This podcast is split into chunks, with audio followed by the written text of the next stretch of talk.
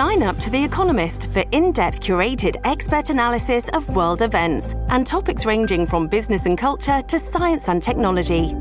You'll get the weekly digital edition, online only articles, curated newsletters on politics, the markets, science, culture, and China, and full access to The Economist Podcast Plus. The Economist is independent journalism for independent thinking. Go to economist.com and get your first month free. This episode is brought to you by Shopify. Do you have a point of sale system you can trust, or is it a real POS? You need Shopify for retail. From accepting payments to managing inventory, Shopify POS has everything you need to sell in person. Go to shopify.com slash system, all lowercase, to take your retail business to the next level today. That's shopify.com slash system.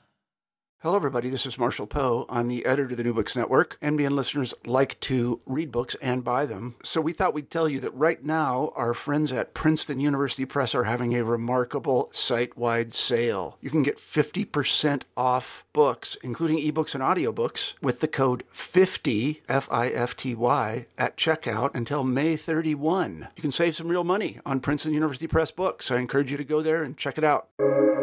Welcome to the New Books Network. Hello, everyone, and welcome to Ethnographic Marginalia, a special series on the New Books Network. I am Sneha Annavarapu. And I'm Alex Diamond. And we are the hosts of this special series. Ethnographic Marginalia brings together a set of conversations around ethnographic practice. In each episode, we will converse with an ethnographer about their research design, process, and fieldwork experiences. These conversations center the dilemmas, tribulations, mistakes, and pleasures that go into doing ethnographic research. We hope to use the conversations that transpire on this podcast as an opportunity to build community amongst ethnographers in various disciplines. Towards this end, we also have a website where we publish field notes, ethnographic essays, photo essays, and methodological reflections. Please visit our website, Ethnographic Marginalia, at www.ethnomarginalia.com to know more about how you can publish with us. We look forward to hearing from you. Before we proceed with this episode, we'd also like to thank our sponsors the Ethnography Incubator at the University of Chicago and the Lozano Long Institute of Latin American Studies at the University of Texas at Austin. And so we begin. Hello, everyone, and welcome to Ethnographic Marginalia, a special series on the New Books Network.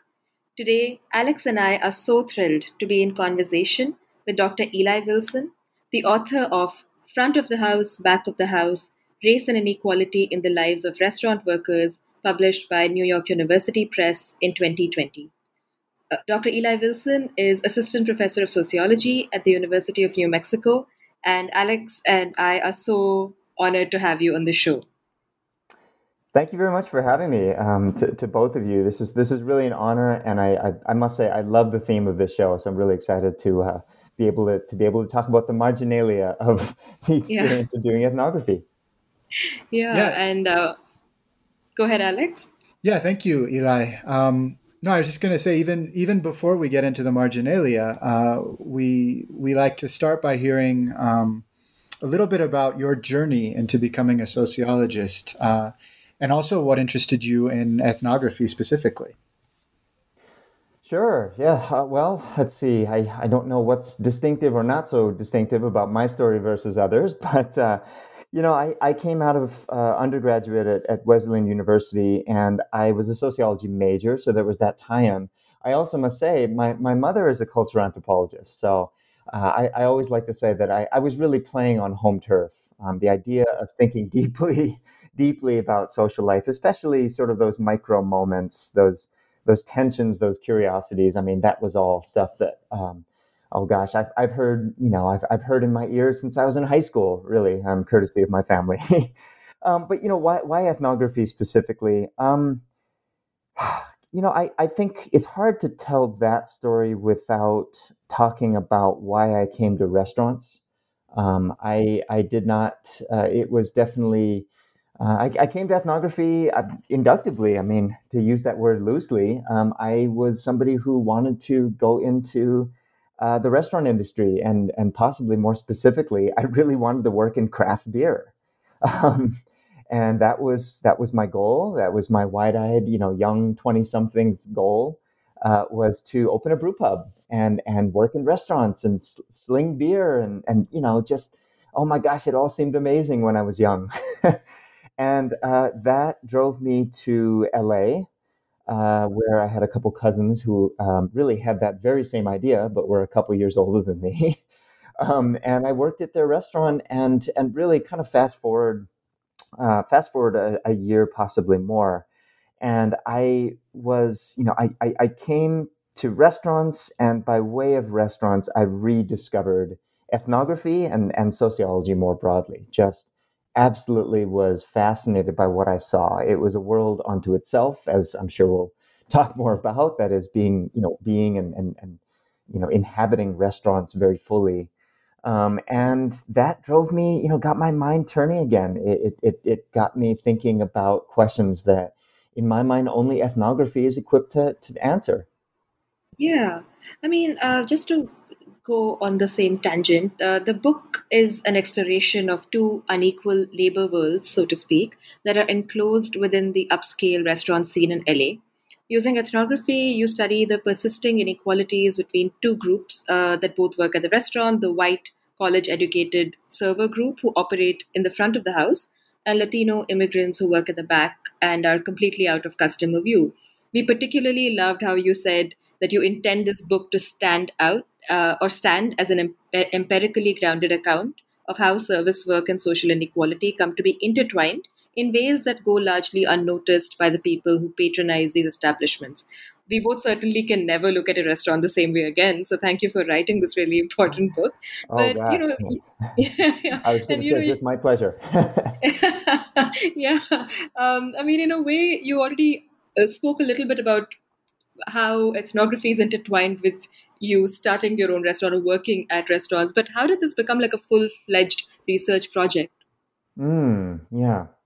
Um, well, you know, kind of picking up where, where I, what I was previously saying, I think that the kernel of my thinking about the book um, came came well before fieldwork was something that I had in mind, and and frankly, well before I was I was ever uh, formally enrolled in, in another ethno, um, in another sociology program, which of course was at was at UCLA. Um, but it really came from this driving, almost nagging question, which was, you know, I knew uh, restaurants and I knew maybe uh, you know beer and, and, bars more specifically i knew that from the point of view of customers and from my own my own passions for sort of consuming and participating within that space what I didn't know was what went on behind the scenes.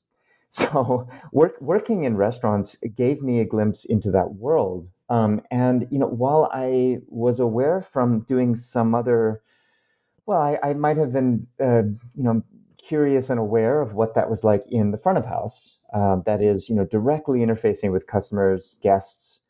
Um, I had no idea uh, what went on even deeper within that world, and that is in in relation to back of house and more invisible spaces.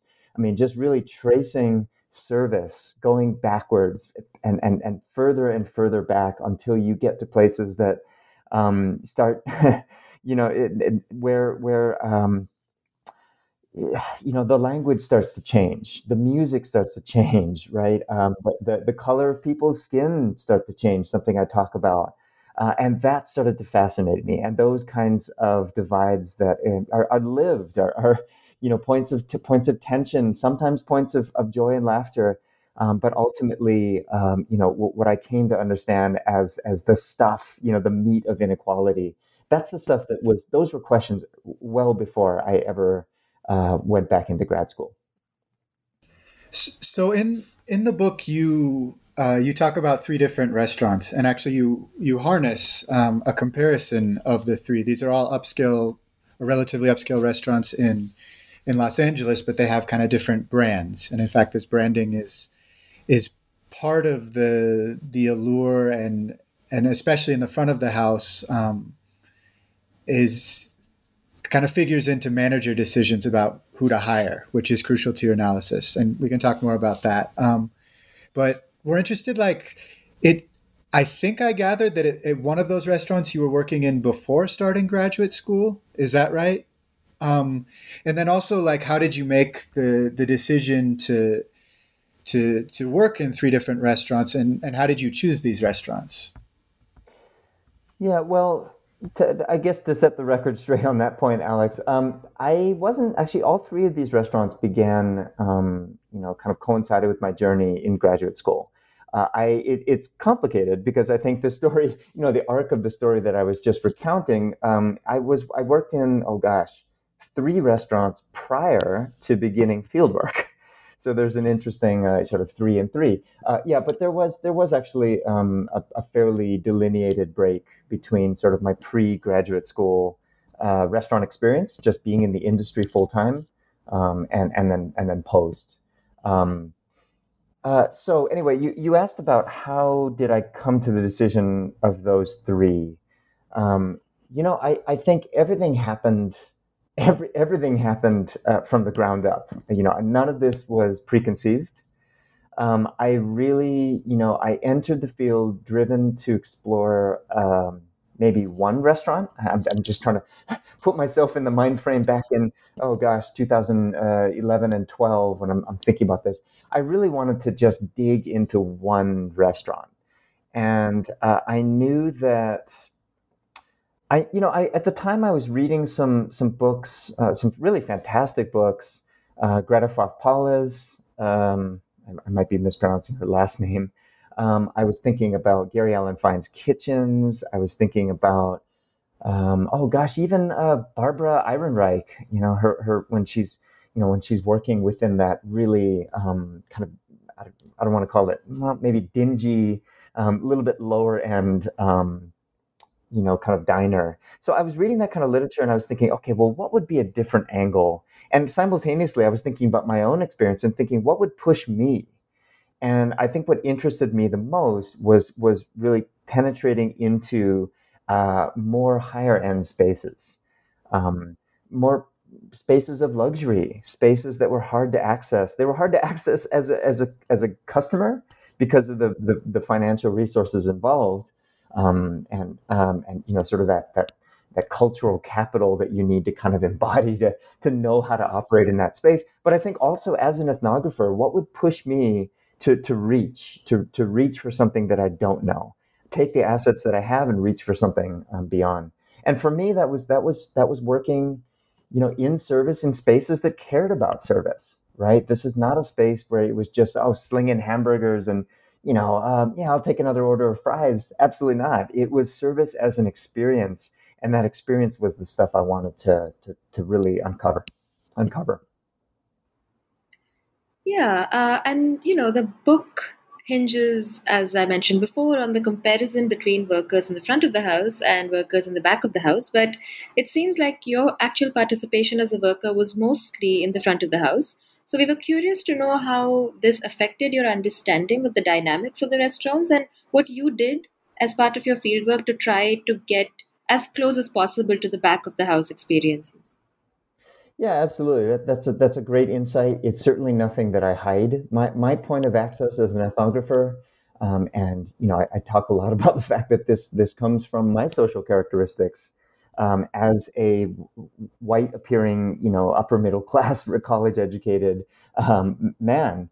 Um, and and I, that was, you know, those are characteristics, uh, of course, some, you know, something I talk a lot about in the book, but those, those characteristics were the norm rather than the exception working in uh, the front of house, which may come to a surprise to some, maybe not all. Um, you know, the fact that those uh, from a degree of privilege um, are actually the norm within these spaces. Um, you know, upscale restaurants are not settings uh, where you know it's it's the typical you know this this sort of trope of a um, you know kind of uh, you know low wage worker, um, limited education, you know relative sources of, of uh, underprivileged population. That's not the case. I mean, that's certainly the case in the industry abroad, uh, but less so in in the kinds of settings that I was uh, maybe most interested in. So anyway, um, that was my point of access, and I, you know, I, I certainly don't try to hide that. Um, and I absolutely agree with you that that shaped my my view of restaurants. I was seeing the restaurant primarily from that point of view, and I'm sort of looking outward, looking at management from that point of view, looking at guests, guests and customers. I'm so trained to say guests that I remember that sort of categorically we're talking about customers here. And then certainly looking at looking at back of house, looking at the kitchen, and looking at um, you know the spaces deeper within that setting um, but really looking mostly from the perspective of of you know being being physically and also socially part of the front of the house. Um, so to your question about how did I um, you know how did I how did I bridge some of that data collection? I, I think that's a great point, and it's something that as the project developed, I became more and more aware of. Um, and I say that because, in full honesty, I was not so aware of that as I began the project. I was so invested in, you know, becoming a part of this space, um, you know, developing rapport, developing a deep understanding of what it was like to do my job, um, you know, w- within this kind of setting. Um, and so, you know, it was something that I came to a little bit later. And once it became important, you know, inc- uh, increasingly important to me to have to, to to want to know the world of the back of house more. Um, it that was the time in which I changed. I actually changed my behavior within restaurants. Um, I started spending breaks, for instance, with uh, with, with, intentionally with with cooks, which, by the way, made me um, you know raise more than a few quizzical eyebrows amongst my you know white young you know uh, trend setting, shall I say, uh, front of house um, colleagues. You know, I, I, would sit with cooks. I, I, would sit with the Latino cooks. I, w- I would have I would have breaks with them. I would share food with them. I would listen to their stories.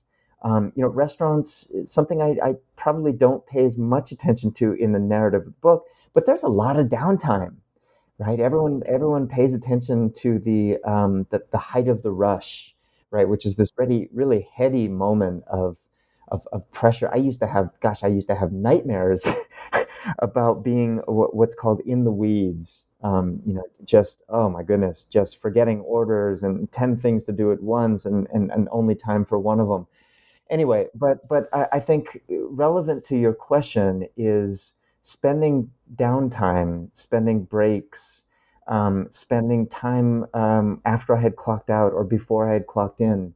Um, in spaces that were more sort of symbolically and spatially associated with the back of house, um, kitchens, uh, dishwashing stations, even you know one of the three restaurants had a lower floor um, which is an interesting you know, sort of symbolism, but had a lower floor where the cleaning staff would primarily operate.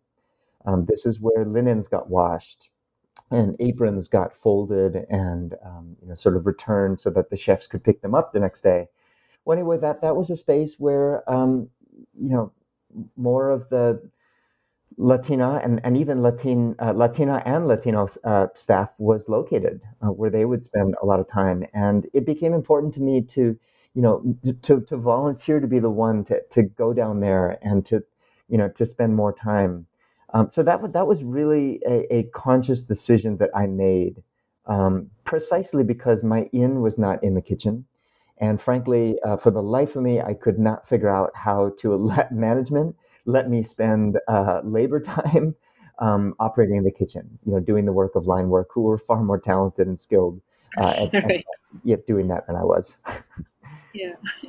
So what what you just said was really interesting, um, and I think we might have a bunch of follow up questions, but I want to zero in on one particular thing you said, which is that um, your coworkers sort of thought it was strange. Your front of the house coworkers, I should say, thought it was strange that you were spending time with back of the house people, which is um, really telling about something that you describe beautifully as these two different, very separate worlds, where people who you know work together for long long periods of time share uh, share what seems like one space you know end up not even knowing each other's names uh, just something specific that you described. Um, so reading that uh, I, I thought it was an excellent example of something that we talk about a lot as ethnographers um, which is not you know that, that you got this job so you could be a fly on the wall and just observe um, or you know this this same point of, would apply to many of our projects but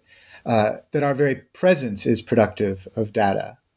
Um, so i also thought about like your your story in the introduction or the preface i forget but kind of how you open the book um, which is that you were promoted. You were in a position that was sort of in between front of the house and back of the house. Um, and I'm actually forgetting what the what the position is called, but um, a position with less interaction with customers, with less uh, financial rewards, right? And you were promoted to be a bartender. Um, and this is uh, you said yourself uh, modestly. You said that your your coworkers were more capable than you in in sort of the the work of um, you know, get, getting food out to people, picking up dirty dishes, all of that stuff. But uh, that it was your identity, which you've also talked about, that was the reason that you were um, were promoted.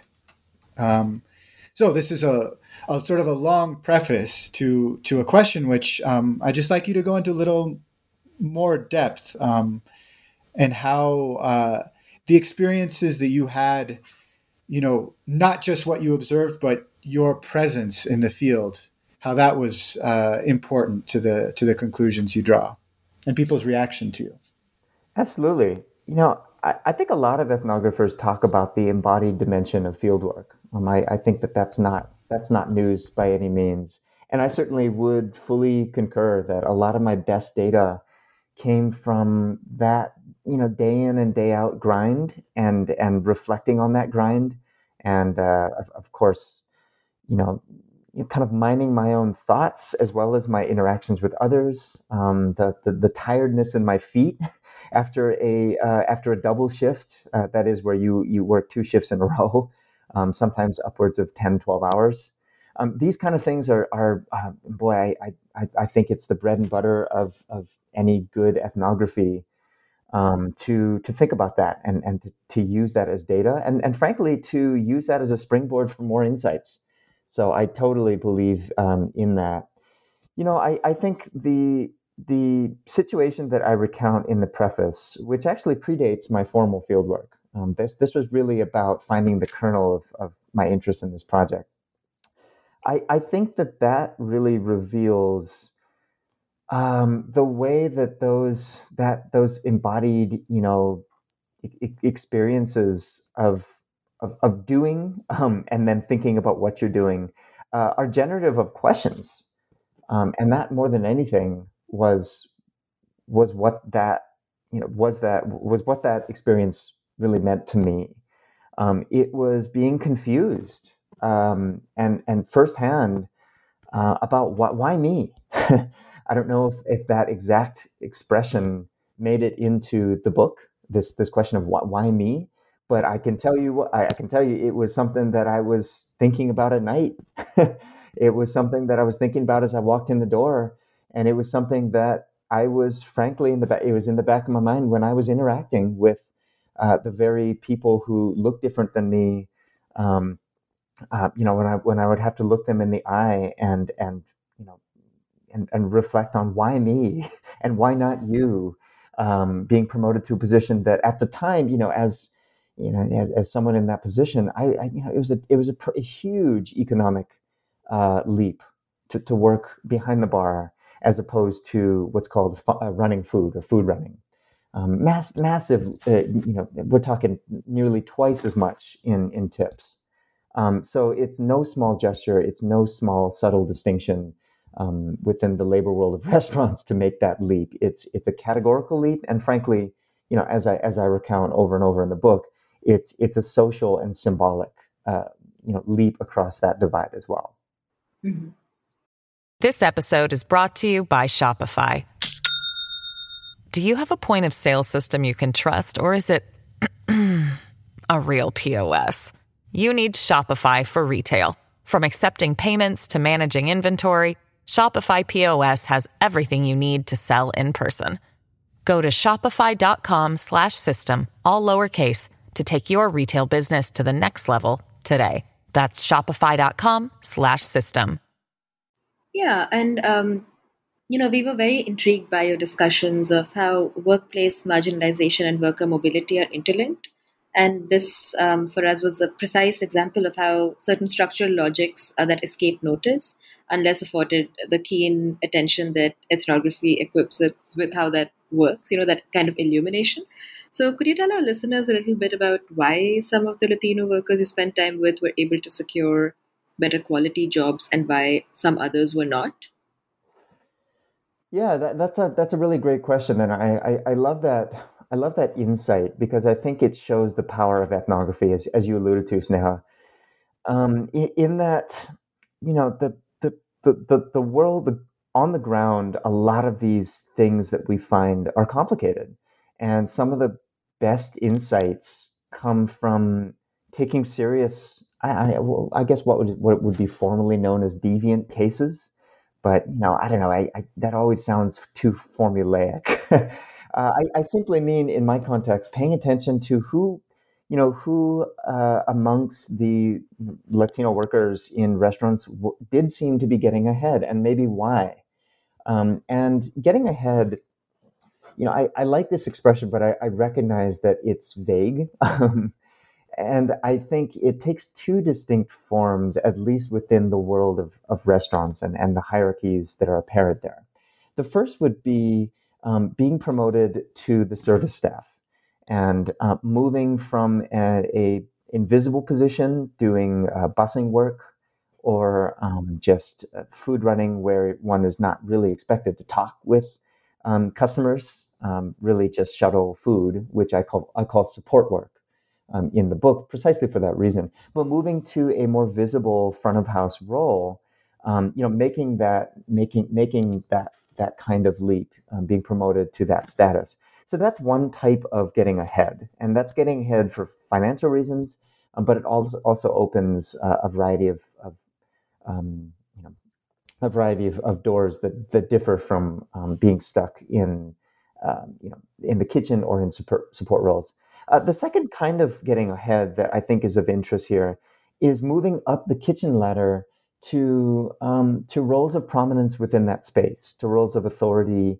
Um, you know, small small movements of getting getting paid more, having more responsibility within the kitchen, um, and that's a very meaningful uh, kind of promotion and advancement, especially to um, to cooks uh, and so there, there were these two simultaneous ways in which I conceived of getting ahead more broadly. And, um, and I, I, really became fascinated by the kind of workers that seem to be able to make those moves. Now, one thing that I, I talk about, um, I, I, talk about some of the advantages of being, um, of, of, exhibiting or inhabit or, or embodying in betweenness. And that's sort of the term I, I, I came to use. It just seemed like it made the most sense and what I mean by in betweenness is it was simultaneously drawing on um, sort of uh, the, the, the, tacit skills developed, um, uh, you know, of, of, working hard, you know, running food well, uh, knowing how to carry plates. I'm talking about support work, um, knowing how to sort of navigate uh, the, the space uh, well and, and in the kitchen the same kind of thing knowing how to chop faster knowing how to multitask knowing how to time time dishes but I, I in betweenness also captured a social dimension. It was being able to communicate with um, you know in Spanish and and sort of it, within the cultural world, um, deeply informed by um, Latino and I would also say male culture um, in the kitchen and also in support jobs. Um, so being able to communicate and, and be present within that space, and then also being able to code switch, you know, socially and and culturally and um, communicate with the white servers, with the white managers, with the white male cooks, I'm sorry, chefs. And that became a crucial source of advantage.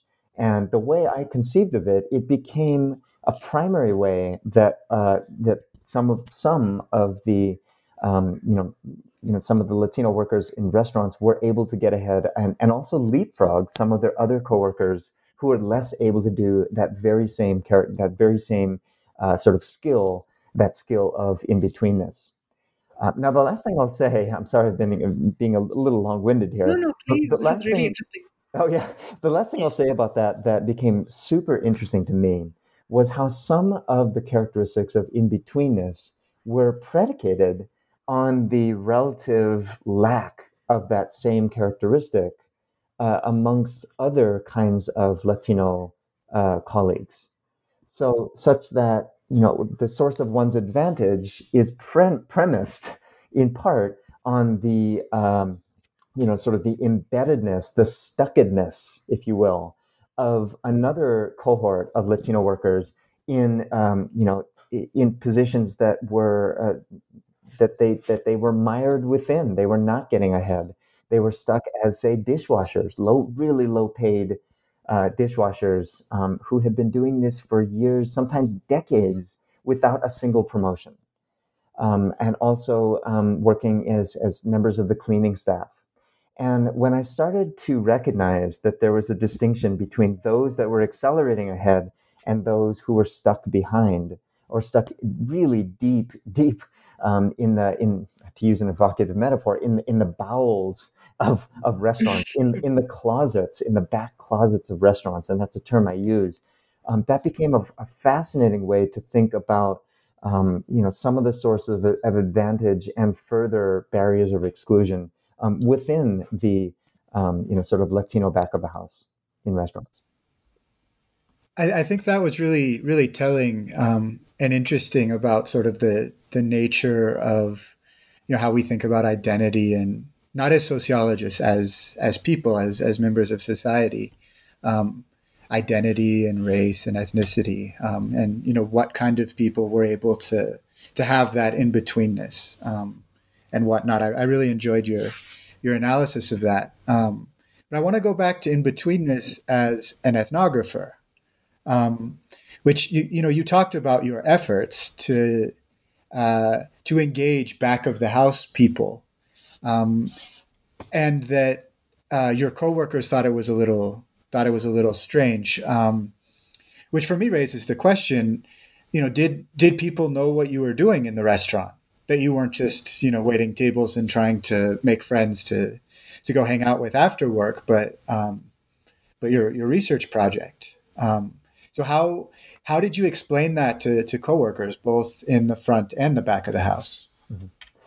Yeah, so that's always you know that's always an important question, um, and and sometimes you know this was a project where I didn't very strategically I did not come in you know card with a with a you know student card flashing my student card flashing my you know um, ethnographer or sociologist card and asking okay well you know could could you let me have a job here I, uh, I, for, for strategic reasons, I you know did all of my job search and you know initial kind of integration within within this workplace um, without you know without you know, prior prior uh, knowledge of either management or, or my coworkers of what I was doing. Um, that was of course something that I had to reveal um, as you know after I had established that initial rapport. That was always part of my strategy. That was always my intention. Um, and I, at each restaurant, I had, I had, you know, speaking about my relationship with management, I was a worker first and a sociologist and an ethnographer second. And so I had those conversations with management, sat them down, um, told them a little bit about my project, um, you know, sort of strategically played up, um, you know, kind of, or I should rather played down um, the gravity of what I was doing in the sense that I made sure to convey I was a student, which was absolutely true. I was a graduate student. I was doing a project. I was doing a project on what it's like to work in restaurants. And that was all true. I mean, probably understated. You know, uh, you know, some of what I was going, uh, you know, what was what was really occurring. But it was, in my opinion, that was that was that helped them feel at ease with what I was doing and be open to, um, you know, to, to not changing their behavior towards me or, or thinking different. Now, in terms of my relationship with workers, uh, those conversations uh, emerged more organically, especially with um, you know my colleagues in the front of the house. Um, it became similarly. It became, hey, you know, I'm I'm doing this project on on restaurant work. I'm I'm you know I'm um, I'm, I'm thinking about what we do every day, and I'm I'm taking notes. And frankly, they were very receptive um, uh, to to this. They were they were some of them were you know uh, just they were they were, they thought it was really cool that uh, this stuff could be in a book one day. Um, they uh, you know, I, I, I think there was there was always that inevitable awkwardness at, at first, like, oh, you know, gosh, should I sh- should I or should I not tell Eli, you know, something or behave differently? But that stuff resolved itself very quickly. I and I think um, I think it's because I was a worker first. I was somebody who established I was there to work hard. I had gone through the same training and orientation, and I had fell on my face just as they had. Uh, so that was really important to me you know and in the kitchen i i really think it was it was an extension of that um, it became i'll tell you just just to nuance it a little bit further um, i think i really leaned on my contacts some key contacts in the kitchen to kind of get my foot in the door to the space that i was not fully present you know really a, a, a full you know member um, of you know not being hired in, in the in the kitchen and certainly um, talking different, looking different from from those individuals. So what I mean by that, and, and this goes to an earlier question um, that I think Alex that, that you raised, um, it became really important to me to establish some key informants, some key people that I was following in the kitchen. These people tended to be, um, well, I'll tell you the first trait, they tended to be bilingual um, and, and fluent, fluently bilingual um, because you know I in, in, full disclosure I'm I'm I'm not proficient in Spanish. I, I picked up um, functional Spanish that that could serve me well in a kitchen space, you know, kind of crude crude kitchen space for understanding. Um, but I lean heavily on bilingual participants, um, and some of them were immigrants um, who you know had in over the course of their time working in this country had had learned English. Um, others were um, others were second generation, you know, born and raised in LA. And um, I really befriended them um, and, and had a kind of a, a, deep relationship with some of them, would go out after work, would, would, would hang out on breaks with these individuals. And they became really crucial for me to help me understand that space and to help uh, people in the kitchen be more comfortable with what I was doing. Um, and, and I mean that as a researcher uh, writing a book uh, and and um, you know ultimately interviewing them, spending time with them that I would record, um, and and so all of that kind of emerged, um, you know, emerged over time rather than sort of upfront and and and really formal. Did you did you get any resistance? Um, I guess just for our listeners who haven't uh, read the book, which they should because it's excellent. Um, but you know, you write uh, that there's there's sort of a I don't know if rivalry is the right world, word, but there's these two very separate social worlds front of the mm-hmm. house, back of the house, and there's, um, I guess, problems of translation. There's resentment mm-hmm. between the two worlds. Um, yeah. I'm, I, I, I, could see that you might potentially get some resistance. Yeah. Mm-hmm. Yeah, that's a great point, Alex. And I you know, I, I try in the book to be as transparent as I can about how I manage that because you're certainly right. Uh, you know, just to reiterate, it is not normal, it is not typical for somebody, especially somebody who looks like me, to be to be that um, to be to be spending that much time, you know, with people in the back of house, and to be frankly that interested in uh, you know what goes on, um, interested in their lives, and also what goes on in in the back of the house, in the kitchen, and and so on and so forth.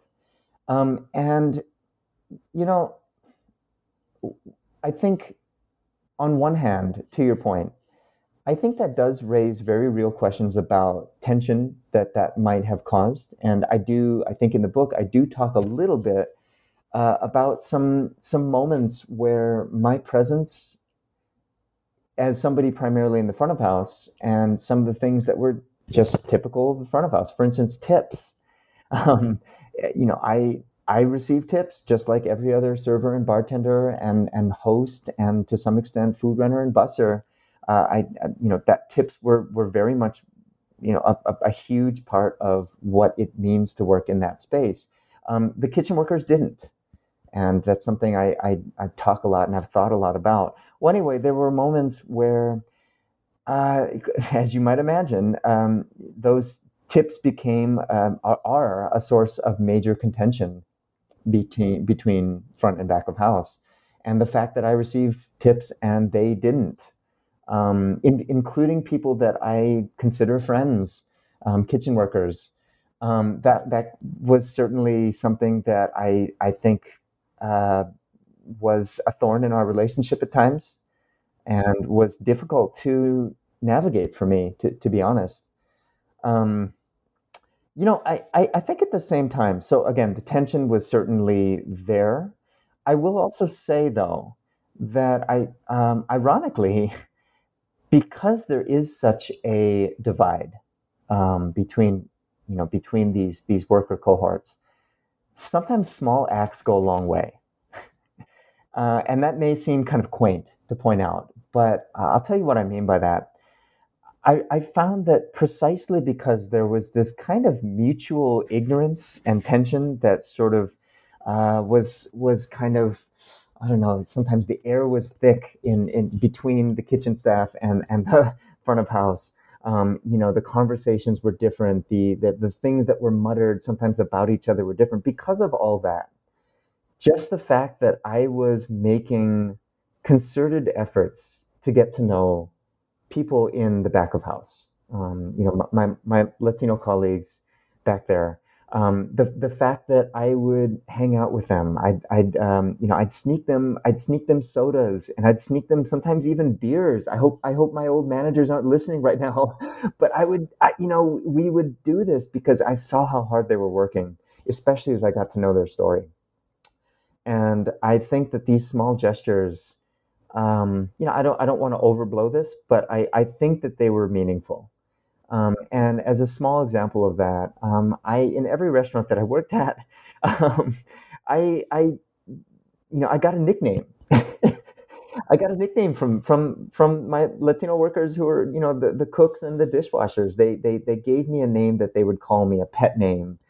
Um, and I say that, and again, I, I understand that this may sound really quaint, quaint, but I was one of the only members of the front of house that got that nickname. And of course, they all had nicknames, um, you know, for each other. But, you know, I, I was nicknamed things like leche, milk in Spanish. I mean, really, they would call me milk. And yes, it has racial undertones, but it was a, it was a joking matter, right? It was, um, you know, hey, let, leche's here again, you know, let, let's, let's slap hands and, you know, and, and, and talk story for a little bit. Um, and that occurred in every single. It wasn't the same nickname, but it, this this pattern was something that was important for me to establish. It was a sign that I had gained a, a kind of liminal um, membership and, dare I say, friendship with these individuals. Um, and all of that, I, I can't emphasize enough, was so different from how they related to their other coworkers, many of whom uh, they did not even know by name. Right? It became um, it became that they would come to me and ask, "Hey, you know, can you flag down the, the that that that blonde girl in the glasses, right?" Or uh, eh, you know, and sometimes it'd be very crude, right? It'd be, "Hey, you know, t- tell tell tell the fat server uh, that he, he has got to you know slow down his orders. We're getting we're getting killed back here." You know, it would be relaying that to me um, because of I, I, think my kind of position that I, I very deliberately that I very meaningfully tried to establish, and and that became you know one way in which I think I use some of these these differences, apparent differences, um, maybe to my advantage a little bit um, as a, as a source of, of data collection and um, kind of liminal insider status. Mm-hmm. Well, in more practical terms, I guess um, uh, related to what you were talking about. So, what when you were working and having these interactions uh, were you taking down field notes on the go like or were you going home and writing everything down? Um, yeah what was your i guess your practical modus operandi? Mm-hmm. well i'm afraid I, I, I don't have any profound insight on on this front sneha. I i um i tried to carry a notebook um, as was recommended you know as i was kind of saddling up to do field work and i was sitting in classes at ucla on on you know best practices. I definitely intended that. Um, I can say that that quickly didn't work. I uh, restaurants happened. Life in restaurants happens so fast, and I had my hands absolutely full being, um, you know, a, a, a full time restaurant worker. Um, and um, frankly, um, you know, I was on stage, you know, as as as Goffman might say, I was on stage not just to my coworkers and managers, but I was also on stage to customers. and I, I could not find um, for the life of me a time to um, you know make sense of, of taking notes sort of in the moment. Uh, what I what, what became really really important to me was to take notes immediately afterwards, um, and this would be yeah this was many long nights uh, staying up you know forcing myself to not go to bed you know after a night shift until one two in the morning until I had collected my thoughts on what had occurred that day. Um, so, you know, uh, while I think that that's fairly typical, um, you know, a, a, resolution of how best to capture the ethnographic world um, and, and to do so by typing up field notes afterwards, that was absolutely true of, of my experience.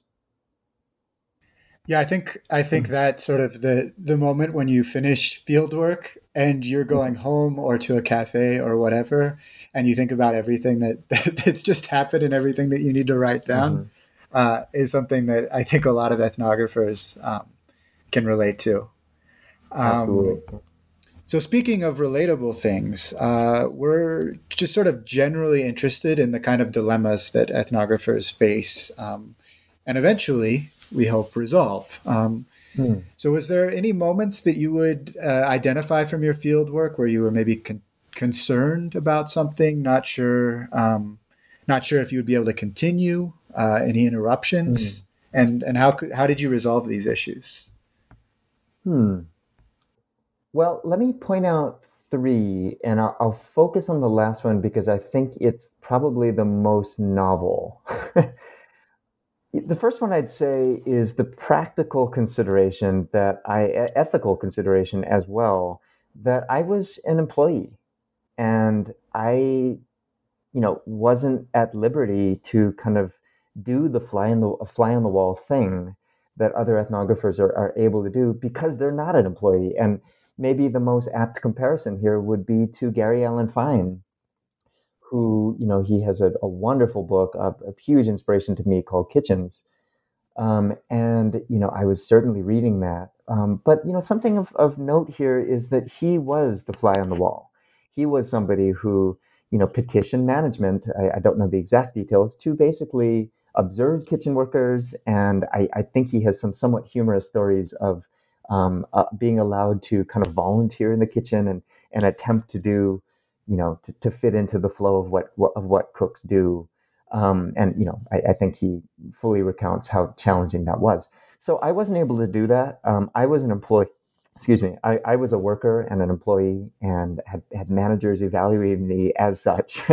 and so, you know, I had to take that seriously. And sometimes, even when I knew that there was great data to be had, um, there was the table that needed another refill of, of, of wine, beer, maybe even water. That was my job.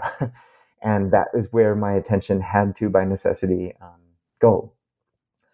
So there's that. Uh, the second ethical dilemma I alluded to earlier, which was recognizing that uh, that I was that there was such disparity, um, both within the structure of restaurants in terms of who was earning what money uh, and how, and you know something that I still find disturbing to this day is the fact that we in the front of the house, and myself included, because of my position, we were making, I would say, three times, uh, sometimes four times more per hour than our back of house colleagues. Uh, that disparity blew my mind. It, it, it became something that I was deeply troubled by. Um, but was nonetheless a reality experienced by every single person who works in restaurants. Uh, we did not share tips uh, by the structure of the restaurant with, with the back of house. Uh, in fact, there was until very recently, there were laws against that, um, which always uh, are, are, astounding to me. Um, cooks can, I'm sorry, tips can only be served. That's a whole other conversation, but needless to say, uh, at the time I was in restaurants, um, tips were, what that was the jurisdiction and the monies of of people working in the front of house. Um, and so uh, that was a, a, a, source of tremendous tension, um, interpersonal tension, as I mentioned. You know, sometimes cooks looking on at at these gaudy bills being passed back and forth among servers and bartenders that they did not have access to. but also was a tremendous source of ethical qualm for me. Should I, for instance, be handing some of that, you know, go out of my way, uh, breaking with uh, restaurant norm and tradition to be handing them some of that money, to redistributing it on my own, you know, accord. Um, and I, I was torn about this. Um, it was something ultimately I did not do in that in that formal sense of like handing them bills as if as if tipping them or, or really what's known as tipping out people, um, precisely because that was um, that was that was not not just the norm, but that was also not part of the tip rules uh, within restaurants. I will say that uh, wherever possible, you know, I, I, I tried to go out of my way to make gestures to buy them beers after shift, um, bring bring in sometimes beers and small treats um, that would for them. Um, you know, so I did not. Again, it was my somewhat. I, I probably it was my personal way of resolving my own, um, you know, moral and ethical um, qualms than anything. But that was something that I chose to do.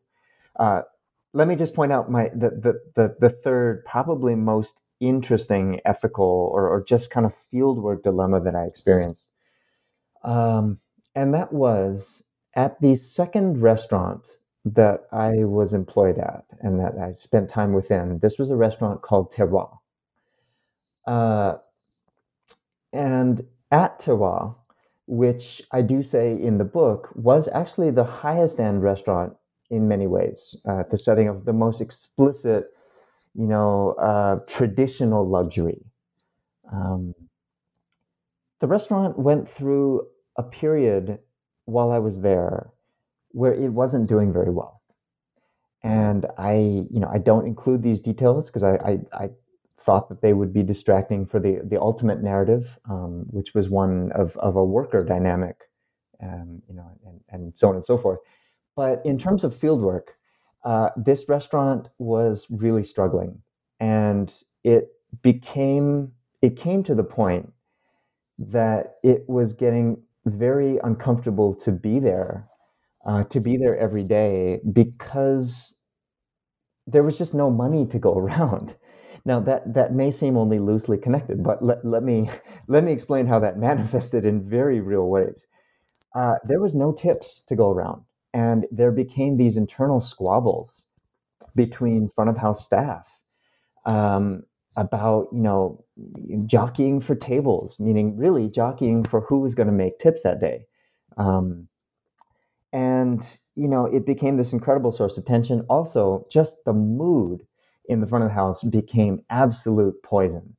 It became, instead of camaraderie and you know this jovial sense of oh gosh you know we're, we're, we're having fun we're goofing around all that it became daggers it became you know why aren't you helping me more you know take care of this table you know why did you do this why didn't you share you know tips uh, in, in, this way. Um, i'm going you know i'm going to storm off and you do all the side work. Um, i deserve to leave. You know it became people quitting outright. It became people bad mouthing um, the restaurant, the management, the coworkers, the kitchen staff, uh, and and I saw some of that also manifesting amongst amongst the cooks who are used to working hard and always being in motion, and all of a sudden uh, there was not much to do for for you know shifts on end in weeks on end, and I, I think the dilemma that raised for me was I was seeing my coworkers um, just quit outright and I also saw management start leaning on me as a worker more and more, even knowing I was doing research. You know, saying, "Hey, can you come in?" You know, and and, and really there was a pleading quality to their voice, like, "Hey, you're one of the few people that seems to come in here, smile on their face, wants to work hard.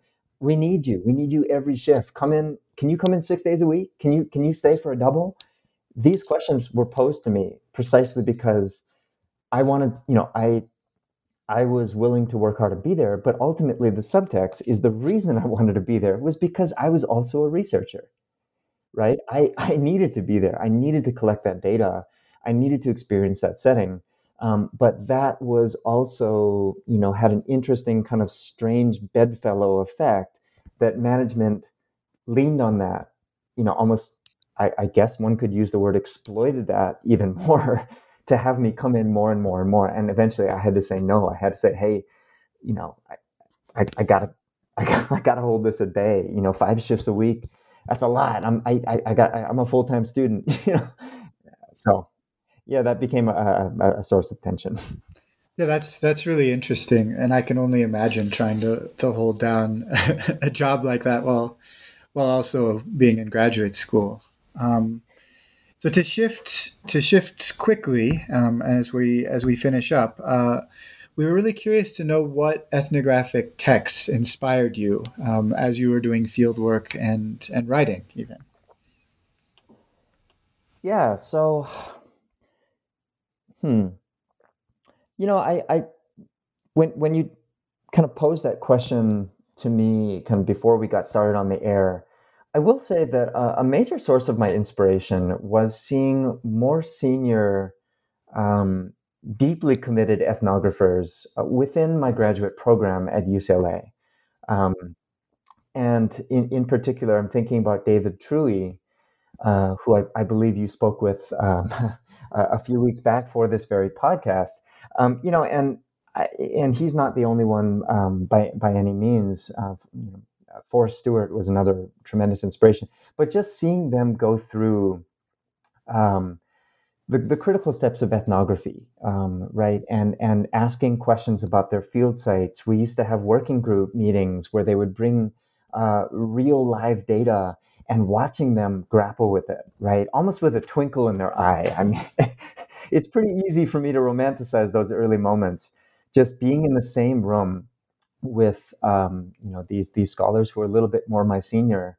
Um, when I, especially in my my formative years as as a developing ethnographer, and just seeing how seeing their process, right, being an insider to their world as ethnographers, and um, the way they connected to theory, the way they ask questions, um, the way they let their curiosity guide them. And um, I'm, I'm so happy for them that all of their books are published. Um, you know, Forrest has, has won awards. Um, I'm, I'm, sure others will follow. So that that was something that really stuck with me.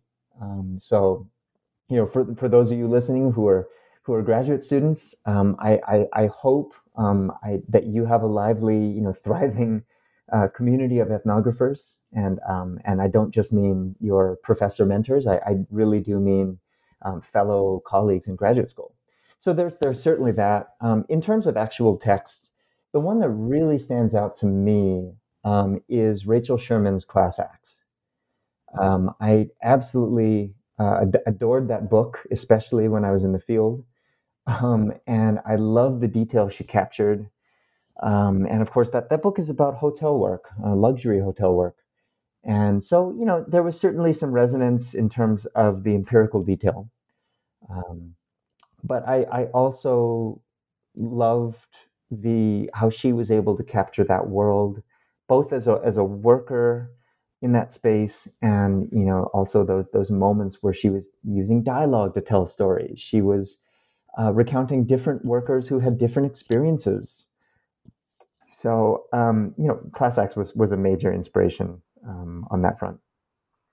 Yeah, that's. Um, I was just taking uh, down some notes as you were speaking about um, proposing some kind of like ethnography uh, grad student thing in at U Chicago as well. So thanks for that, Hat tip. And um, yeah, Rachel Sherman's Class Acts is, is really really classic. And so glad it got this sh- shout out. Um, before we let you go, and we've taken up a lot of your time, um, we would really love to know what are you working on right now and what can we expect to read by you in the future? Oh gosh, yeah. I mean, after after the years and years of you know being in the thick of, of restaurant, um, you know, working in restaurants, and then my goodness, just the the multi year process of turning that into a book, which uh, you know is um, something I'm, I'm I'm so proud of, um, and also equally willing to recognize just how long an endeavor that that was. Um, you know, uh, about, about, a year and a half ago, maybe two years ago at this point, I did get started with uh, a new project. It was a project that emerged, I think, fairly seamlessly from from you know what I was thinking about in restaurants, and frankly, some of the same contexts, which is I, I recognize that not everyone's able to do, and that is. I, uh, I, I really became fascinated um, with the world of craft beer. And I, I really shouldn't act like I'm, i should be so surprised here. Um, this was my one of my first loves, you know, as I was uh, coming out of being an undergrad. But I, I became super interested in, um, you know, this incredible explosion of interest in craft beer, in in artisanship, in craft making, and I became interested in it not as a consumer, although I certainly am that and and have been for some time. Some might even call me a beer geek um, and I would accept that, you know, sort of knowingly. Uh, but I, that was that's not the, the focus of this research. I'm, I'm really focused focused on the labor of, of craft uh, craft work and more specifically craft beer, and doing the same kind of gesture that I kind of um, you know was thinking through both empirically and theoretically in in the restaurant project, which is is going further and further behind the scenes seeing interconnected actors along this, um, you know, what's what Anselm Strauss would call this arc of labor. Um, you know, the various hands that end up touching, that go into creating craft beer, um, many of which will never gain accolades for doing so, um, and are well beyond uh, the world of beer geeks and people who uh, love and care and participate in in the world of consuming beer. so um, you know, and I, I, wanted to explore that as an ethnographer. Um, spend time in brew houses and and just hang out um, in that classic ethnographic sense with people who are brewing beer and see how they they talk about it, see how they use their hands to make it, um, see you know you know be a part of that ambiance. Um, what's you know the oftentimes heavy metal blaring in the background as you know as tattooed you know bearded white men um, throw 55 pound bags of malt into the mash tun. You know these are these are fascinating to me and they bring up of course really compelling questions about race about culture uh, about identity and and all threaded um, all threaded together within this uh, this world of work. Um, so anyway craft beer craft beer is my current project and uh, i hope to bring this kind of richness. What's that? You have a you have a captive audience in me already. So, oh. you know. uh, well, thank you. I, it's it's ongoing, but I, am I'm, I'm really excited. And and again, it was uh, what I view as a fairly natural outgrowth um, from from my time in restaurants. Well, Eli, the this project sounds fascinating. We'll look forward to. Um, to reading for that uh, your your work from from that research project as well, um, and want to thank you for coming on and really congratulate you on a wonderful book. Uh, which for our listeners is Front of the House, Back of the House Race and Inequality in the Lives of Restaurant Workers um, by Eli Wilson. Uh, and yeah, it was it was great to to have you on and and sort of hear a little bit about the the back of the house of your uh, ethnographic practice. Um, so thank you so much for your time. Yeah, thank you. You know, both both to Alex and, and Sneha for this opportunity. You know, it's not often that um, the, the some really really thoughtful questions get posed my way uh, about the process of ethnography, not not only the substance, uh, the, the, the theoretical and empirical uh, uh, substance. So, um, really, thank you for the time, taking the time to read this book, and and for um, you know for for your really thoughtful engagement with it. Thank you for coming on, and uh, yeah, take care and stay safe. Will do. You, you as well.